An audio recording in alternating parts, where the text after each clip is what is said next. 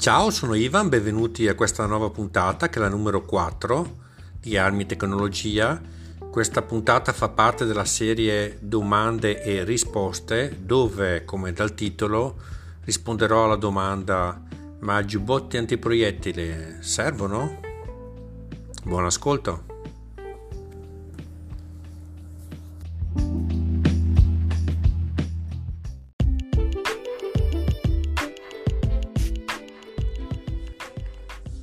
Allora, ben ritrovati in questa nuova puntata. In questa puntata risponderò a una domanda che mi è stata posta, che è: ma i giubbotti antiproiettile funzionano?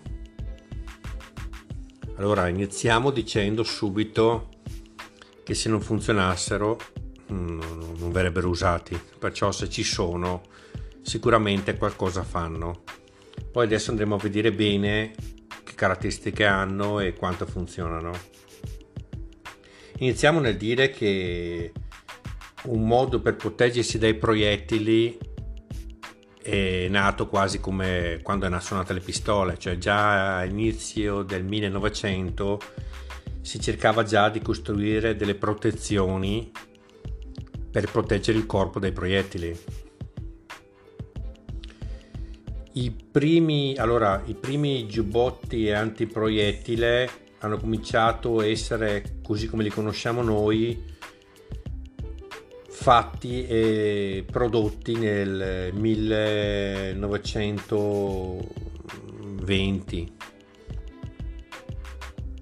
Il giubbotto antiproiettile, mm, faccio una piccola premessa, è un indumento che di solito ha una forma di un gilet o di una giacca che protegge, va a proteggere il busto della persona. Di solito è utilizzato, anzi praticamente solo da eserciti, forze dell'ordine o vigilanza privata e eh, normalmente il 90% sono fatti in materiale che in Kevlar praticamente, che è un materiale che ha una forte resistenza e eh,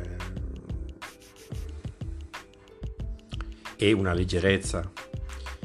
Eh, normalmente il giubbotto antiproiettile è fatto da una specie di giacca o gilet fatto in stoffa o materiale traspirante e la parte veramente quella che fa la protezione dai proiettili viene inserita in tasche all'interno di questo gilet. Da questa spiegazione che sto facendo adesso lascio esclusi i giubbotti antiproiettili, quelli utilizzati dai militari che oltre che essere rinforzati con materiale con molto Kevlar hanno anche piastre balistiche che consentono di avere prestazioni enormi rispetto a un giubbotto proiettile normale come, come pure anche enorme è il peso in se stesso del giubbotto che può superare i 10 kg.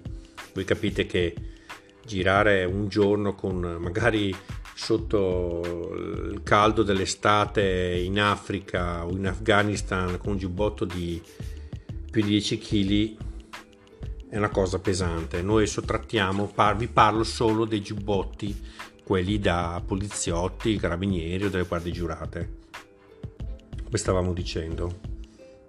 Allora, tipicamente il giubbotto antiproiettile ha una piastra balistica davanti in Kevlar. Forse balistica, ho sbagliato utilizzare la parola balistica, ci si può confondere con le piastre di protezione davanti, quelle balistiche proprio. No? Diciamo una piastra in Kevlar davanti e una posteriore. Normalmente ai fianchi la persona è vulnerabile questo però eh, non esclude che ci sono dei modelli che invece proteggono anche i fianchi o hanno la piastra davanti sagomata che va a coprire anche una parte dei fianchi. I giubbotti antiproiettile vengono classificati in eh, diversi livelli a seconda delle prestazioni che hanno, di quanto possono fermare i proiettili. Il livello 1 il modello base consente di fermare proiettili in calibro 22 o in 380 cp. Il livello 2A, praticamente quando si viene aggiunta la A, vuol dire che non è un livello 2 pieno, ma è, un, è inferiore, cioè viene considerato più basso del, del 2, il 2A. Ferma un 9 mm, un 40 Smith Wesson, tipicamente adesso. Il livello 2, io per farvi un aiuto vi dico il livello 2 pieno, ferma un eh, calibro 9 sempre o un 357 il livello 3A ferma un 357 SIG o un 44 Magnum perciò già palle che viaggiano oltre i 450 metri al secondo robe molto potenti. Poi c'è il livello 3 che pieno diciamo che dovrebbe proteggere per fucili. Perciò si parla di 762 NATO eh, c'è palle che viaggiano oltre i 247 metri al secondo. E poi c'è anche il livello 4 che dovrebbe fermare proiettili preforanti allora per mia esperienza io vi parlo diciamo fino a livello 3A che ho avuto modo di, di portare, di avere ed è quelli che più o meno quando vedete in giro vedete livello 2 o livello 3A, quelli che vedete in giro portati da, dalle forze dell'ordine. Adesso che vi ho fatto tutta una panoramica, vi ho spiegato un po' le cose basi, andiamo a vedere ma se veramente alla fine proteggono dai proiettili, salvano la vita?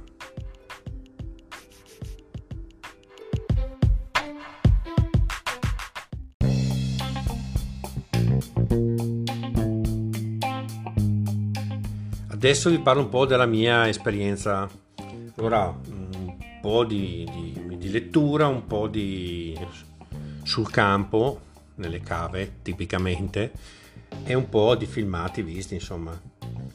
Allora, detto che il livello, quello che considero massimo da noi utilizzabile come guardia o come polizie, cioè il 3A, che dovrebbe fermare, e vi dico ferma il 44 Magnum, non sto mica parlando di proiettili perforanti, proiettili normali, li ferma, però c'è da capire una cosa, se il fermare il proiettile è sufficiente per salvare la vita della persona. Ora vi spiego. Io ho visto un uh, giubbotto antiproiettile appoggiato su dei bancali di legno, era un livello 3A, colpito da un colpo di 44 commerciale, mi pare che fosse commerciale. Allora, nell'impattare, vabbè, il giubbotto volava via, vabbè. E il proiettile non perforava giubbotto, non lo perforava. Però a una attenta visione del giubbotto si vedeva il Kevlar, eh, diciamo, piegato verso l'interno dal proiettile di un paio di centimetri questa piegatura, questo danno fatto da, dalla velocità del proiettile era andato a spezzare le assi dietro al giubbotto su cui era appoggiato. Questo vuol dire che se una persona sicuramente aveva un giubbotto di questo tipo qua, un 3A, e un proiettile impattava frontalmente, sicuramente il proiettile non avrebbe passato il giubbotto antiproiettile, ma, ma il danno indotto dal proiettile, dalla deformazione, avrebbe facilmente, io dico, vi dico sicuramente, frantumato la, la cassa toracica. Avrebbe rotto magari una costola e magari spinta all'interno e magari la costola sarebbe andata a forare un, un polmone o il cuore addirittura. Cioè perciò il proiettile non passava, però la persona era morta. Anche in questo caso però ci sono moltissime, quando sapete quando si parla di proiettili, di armi, ci sono sempre moltissime variabili. Perché se voi sparate a uno che è grasso, a uno che ha magari sotto 2-3 maglioni, perché siamo d'inverno il giubbotto antiproiettile se lo tiene anche un po' largo, cioè non aderente, stretto, largo che gli sbatte e magari lo stesso danno non riesce ad arrivare a, a toccare le ossa e a danneggiare le ossa. E perciò è più eh, sano questa persona di uno invece magrolino, magari anche forzuto che se lo tiene stretto, l'avete mai visto quelli che hanno giubbotto di proiettile tirato proprio stretto che gli resta su che sembra un corsetto dell'Ottocento, stretto così e allora lì no, allora lì no. L'impatto di un 44 fa male. Cos'è che fa male? Cioè la velocità o l'energia cinetica? Allora, è principalmente, io dico, è l'energia cinetica perché se noi abbiamo un 9 mm che ha un magari ricaricato se no 357 ricaricato che raggiunge velocità anche superiore al 44 però che ha una massa più bassa perciò un'energia cinetica d'impatto inferiore va a fare meno danni rispetto a un 44 che in realtà la palla va, va più lenta. Così pure un 45 eh, auto, sapete il classico calibro americano soft, lento e pesante, quello lì secondo me fa ancora di meno perché alla fine il paragone, capitemi, è come un sasso, fa meno male. Se, se, dico, lo chiamano sasso perché non so se, avete, se mi è mai capitato di andare a fare qualche gara di tiro a, a, ai piatti c'è il 45 quasi lo vedi il proiettile e rimbalza dietro come un sasso proprio ecco. Infatti stavo guardando adesso dai livelli di protezione dei giubbotti il 45 come calibro non è nemmeno, nemmeno citato appunto perché la palla è lenta è pesante ha tra virgolette poca energia cinetica e se è vero che fa tanto male sulla carne, perché sulla carne fa tanto male, però è quello più facile, secondo me, da fermare con un giubbotto antiproiettile anche mediocre, non potentissimo.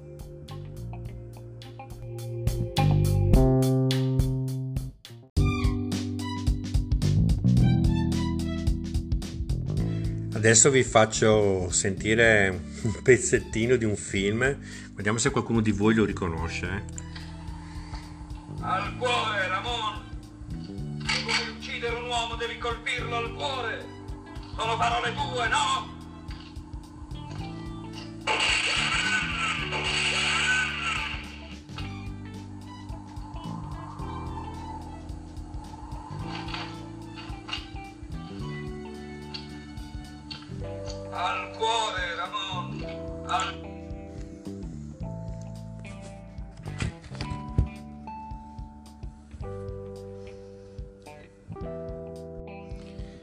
Quello che avete appena sentito è una scena, la scena clou finale di Per un pugno di dollari, film di Sergio Leone del 1964, dove c'è questo Ramon che è un diciamo il cattivo de, del film penso che molti di voi l'avranno visto, che spara con Winchester e lui ha la caratteristica di essere un, un buon cecchino e spara sempre al cuore.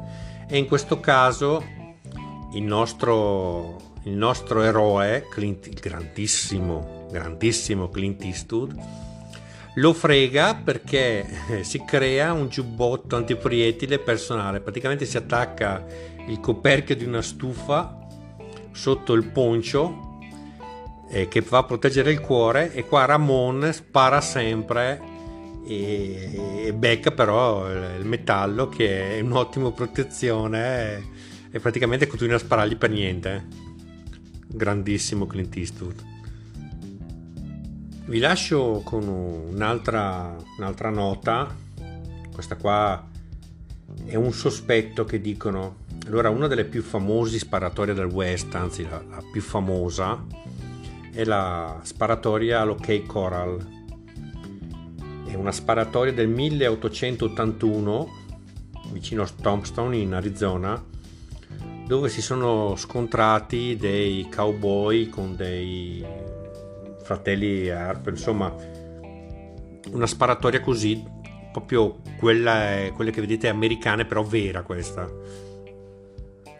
Ecco, si dice, si dice che i, i buoni, in questo caso i fratelli Harp, avessero sotto per la freddezza in cui prendevano la mira e sparavano, avessero sotto le giacche dei rudimentali giubbotti antiproiettili. Questo qua è una voce che è girata, avevo letto qualcosa ed era una cosa che mi ha un po' incuriosito, che avessero dei giubbotti antiproiettile che li avessero aiutati durante la sparatoria.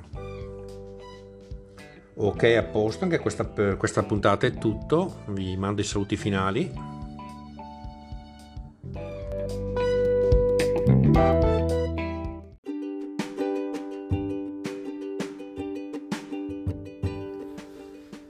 Ok, vi saluto, è finita anche questa puntata. Come vedete sto cercando un po' di migliorare un po' la... le puntate, farle un po' più articolate, facendo i capitoli. Ditemi se, se vi piacciono. Vi ricordo che c'è un gruppo, anzi una pagina su Facebook, Armi e Tecnologia by Ivan, che se volete potete contattarmi lì per avere, se volete farmi delle domande o altro. E c'è anche un, un canale su YouTube un po' fermo, però se volete vedere qualche vecchio filmato, questo qua si chiama Ivan S. sarebbe sempre di Armi Tecnologia. Comunque ci sono tutti i riferimenti, se andate anche sul sito Armi Tecnologia li vedete tutti, sulla pagina.